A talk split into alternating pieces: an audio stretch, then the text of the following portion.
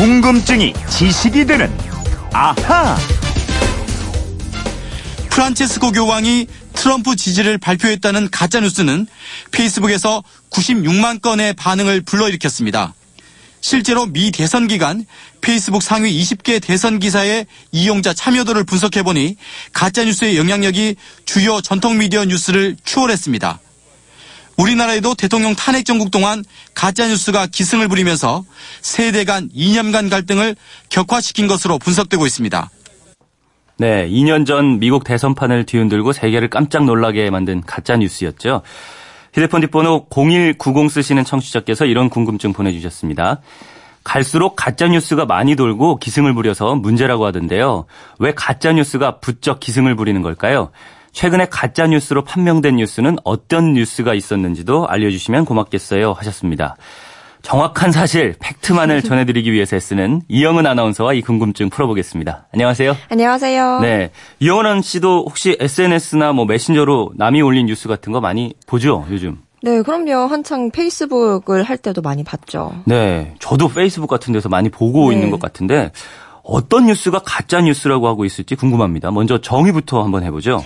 네, 언론 학자들이 얘기하는 가짜 뉴스의 조건은 크게 세 가지입니다. 네. 첫째, 유해하다. 음. 둘째, 일부러 퍼뜨린다. 즉 의도가 있다. 셋째, 이 가짜 뉴스로 인해 이익을 보려고 한다. 이겁니다. 음, 정리하자면은 유해성, 뭐 의도성, 이익성이 있으면 가짜 뉴스다. 네, 이런 조건을 갖추고 퍼뜨리는 정보라면 반드시 뉴스라는 형식을 취하지 않더라도 가짜 뉴스라는 겁니다. 아 그렇군요. 형식과 관계없이요. 네. 사실 이런 가짜 뉴스나 떠도는 정보 이거는 옛날에도 있었잖아요. 근데 최근 들어서 더 크게 문제가 되고 기승을 부리는 이유는 뭘까요? 어, 유언비어라고 했죠. 근거 없이 떠도는 뜬소문. 네. 과거에도 물론 많았습니다. 그리고 특히 군사 정권 권위주의 정권 시절에는 소위 유비통 신, 카드라 통신이 잘 들어맞았어요. 맞습니다. 이 당시에는 언론을 통제하던 시절이라서 뉴스보다 뭐 카더라 통신 이런 게 더 잘 믿기도 했고 그런 정보들이 더 유통이 많이 됐다고 들었어요. 네, 게다가 요즘엔 SNS가 발달했잖아요. 카톡, 트위터, 유튜브 이런 매체들을 통해서 정보가 급속도로 퍼지고요. 음. 또한 번 잘못 퍼진 정보는 바로잡기가 너무너무 어렵기 때문에 네. 큰 문제라는 지적이 많습니다. 그러게 말입니다. 이 청취자 0190님께서 최근에 문제가 된 가짜 뉴스 뭐가 있는지 알려달라고 하셨어요. 뭐가 있습니까? 어, 최근 한두 달 사이에 가장 뜨거웠던 이슈 가운데 하나가 아무래도 예멘 난민 문제였죠. 네. 난민 허용을 반대하면서 퍼진 가짜 뉴스가 특히 많았는데요.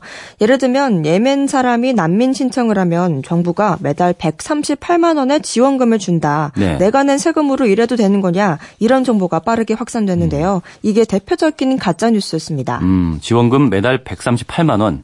이 내용이 가짜 뉴스인 줄 모른 채로 뭐 지금도 진짜로 생각하는 분들도 혹시 있을 수 있는데 이게 완전히 잘못된 내용이에요? 네, 그렇습니다. 난민 신청자는 난민법에 따라서 6개월간 생계비 등을 지원받을 수 있긴 있어요. 네. 난민 지원 시설을 이용하지 않는 사람에 한해서 1인당 월 43만 원 정도를 지원하고요. 지원 시설을 이용하면 22만 원 정도만 줍니다. 아, 그러면 138만 원이 아니다라는 얘기죠. 네. 그러면 180 138만 원이라는 금액은 어떻게 해서 나왔습니까? 어, 난민 신청을 한 가족 구성원이 모두 5명 이상이고 또 이들이 난민 지원 시설을 이용하지 않을 경우 138만 원 정도를 지원받을 수 있는데요. 음, 네. 아마도 이 금액을 한 명이 받는 것처럼 부풀린 게 아닌가 싶고요. 음. 게다가 이렇게 생계비를 신청한다고 해서 무조건 다 받을 수 있는 것도 아닙니다. 음. 작년에는 전체 난민 중에서 약 3%만 지원금을 받았을 아. 뿐입니다. 그러니까 금액도 크게 다르고 실제 지원받는 사람도 이렇게 많지 않은데 이런 가짜 뉴스가 어떻게 해서 퍼져나간 거죠? 어, 이 글을 처음 시작한 게 어떤 개인의 블로그였는데요. 네. 블로그 중간에 동영상이 올라와 있는데 연합뉴스가 보도하는 것처럼 오른쪽 상단에 언론사 아이디를 달았어요. 음. 이걸 보고 사람들은 연합뉴스가 보도했구나 하면서 믿었는데 이게 가짜였던 겁니다. 야, 이거는 문제인 것 같은데요. 자신의 주장을 믿도록 하려고 언론사 표시까지 넣어서 꾸민 거잖아요. 네, 그런 겁니다. 음. 이 가짜 뉴스 말고도요. 이슬람 난민들로부터 성폭력을 당한 여성들 사진이라면서 피멍이 든 서양 여성 얼굴 사진들이 돌았는데 이것도 가짜고요. 네. 또 기독교 국가였던 레바논에 난민이 들어오면서 이슬람 국가로 바뀌었다는 영상이 동영상 사이트나 메신저 등을 통해서 돌고 있는데 이것도 가짜입니다. 음. 네. 레바논은 기독교 국가였던 적도 한 번도 없었고요. 또 지금 이슬람 국가도 아닙니다. 네, 관련해서 가짜 뉴스가 참 많았네요. 그 예멘 난민 관련 말고 가짜 뉴스 다른 거는 또 뭐가 있을까요? 어, 올 초에 돌았던 뉴스긴 한데요. 일부 언론사들을 한방 먹인 가짜 뉴스가 있었어요. 바로 박항서 감독 관련 뉴스입니다. 음, 박항서 감독이라면은 뭐 2002년에 우리 팀 대표팀 코치이기도 했고 네. 지금은 베트남 대표팀 감독, 베트남의 영웅이라고 들었습니다. 네, 맞습니다. 이 박항서 감독과 베트남 대표팀이 작년 말에 훈련을 할 때요. 선수들이 힘들다고 하니까 박 감독이 이렇게 얘기했다는 거예요. 네. 지금 당신들이 입고 있는 경기복, 신발, 먹고 마시는 건 모두 국민들의 피와 땀이다. 겨우 이 정도가 힘들다면 다른 걸 해라. 나도 즉시 한국으로 돌아가겠다. 훈련을 게을리 한다는 것은 조국과 국민을 배신하는 거다.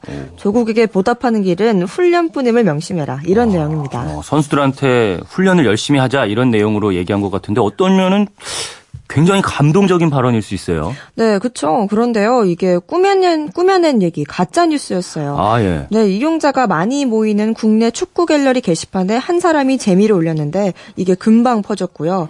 이 내용이 어느 종편 방송에 활용되기도 했습니다. 음, 근데 박 감독이 이런 말을 한 적이 없다는 거예요? 그렇습니다. 이 가짜 뉴스라는 게요. 꼭 부정적인 내용만 전하는 건 아니고요. 소위 국뽕이라고 하죠. 네. 애국심을 부추기거나 또 영웅담을 생산하는 역할을 하기도 하고요. 한편으로는 또 제도권 언론에서도 정부나 특정 세력을 비판하는 용도로 활용하기도 하는데요. 최근에 논란이 된 게 한국전력이 영국 원전을 건설하는 사업에서 우선 협상자 지위를 상실했다는 뉴스입니다. 저도 이 뉴스는 봤습니다. 근데 우리 정부의 탈원전 정책 때문에 그렇게 됐다 이런 내용인 것 같은데요. 네, 일부 언론에서 그렇게 썼습니다. 국내에서 원전을 짓지 않으려는 탈원전 정책 때문에 22조 원짜리 사업을 놓치게 됐다. 이런 내용이었는데요. 네. 어, 국내 언론 기사들은 영국 가디언지를 인용하면서 이런 식으로 해석을 했는데 가디언지가 쓴 기사 내용은 이렇게 돼 있습니다. 한국의 새 정부 출범과 신임 한전 사장 임명 등으로 불확실성이 생겼다. 아, 그러면 한국 정부의 탈원전 정책 때문이다 이런 내용은 아닌 거잖아요. 네, 불확실성이 커졌다는 걸 탈원전 탓으로 해석할 수는 있겠죠. 하지만 이 기사를 쓴 가디언지 기자는 탈원전을 말하거나 그런 취지를 쓴 적이 없었고 한국 언론이 보탠 내용이다. 이렇게 얘기를 하고 있고요. 예.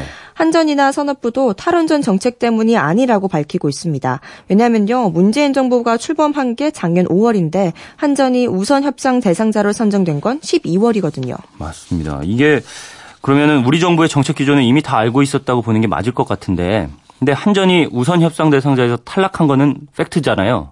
사업을 따지 못할 가능성이 높아졌는데 왜 그렇게 된 거예요? 어, 이 영국 원전 사업은요, 영국 정부가 돈을 주고 발주를 해서 건설하는 방식이 아니라요, 사업자가 미리 돈을 들여서 지은 다음에 35년 동안 전기를 팔아서 건설비를 빼가는 방식의 사업입니다. 따라서 전기요금을 얼마로 할지, 또 35년간 건설비를 회수할 수 있을지, 이렇게 검토할 게 많아요. 네. 게다가 최근에 영국 정부가 새로운 방안을 제안했는데, 한전이 여기에 대해서 검토를 하는 와중에 우선 협상 대상 지위를 박탈한 겁니다. 사실 우리 입장에서 보면은 뭐 이렇게 서둘 일은 아니잖아요. 그큰 돈을 먼저 투입해야 되는 사업이니까 말이죠. 근데도 탈원전 정책 탓으로 몰아가는 건 좀 성급하고 잘못됐다 이런 생각이 드는데요. 이런 식으로 가짜 뉴스가 계속 혼란스럽게 만드는데 이거 어떻게 대처해야 될까요? 어, 이 가짜 뉴스는요 위조 지폐, 가짜 돈 같은 거라고 할 수 있습니다. 생활할 때 진짜 돈과 가짜 돈을 구별해야 하는 것처럼요. 네. 가짜 뉴스를 구별할 줄 알아야 하는 그런 능력이 필요합니다. 이런 능력을 스스로 키울 필요가 있겠고요. 네. 어떤 뉴스가 좀 의심스럽고 잘 모르겠으면 주변에 그 내용을 잘 알만한 사람한테 보여주고 가짜가 아닌지 물어보는 것도 좋겠습니다. 네, 가짜 뉴스를 구별할 수 있는 능력을 키울 필요가 있다고 말씀하셨는데 그래야겠습니다. 이게 어려우면은 저희 그런 그건 이렇습니다. 활용해 주셔도 될 것 같고요. 네. 0190님 궁금증이 좀 풀리셨을 것 같습니다. 준비한 선물 보내드리겠고요.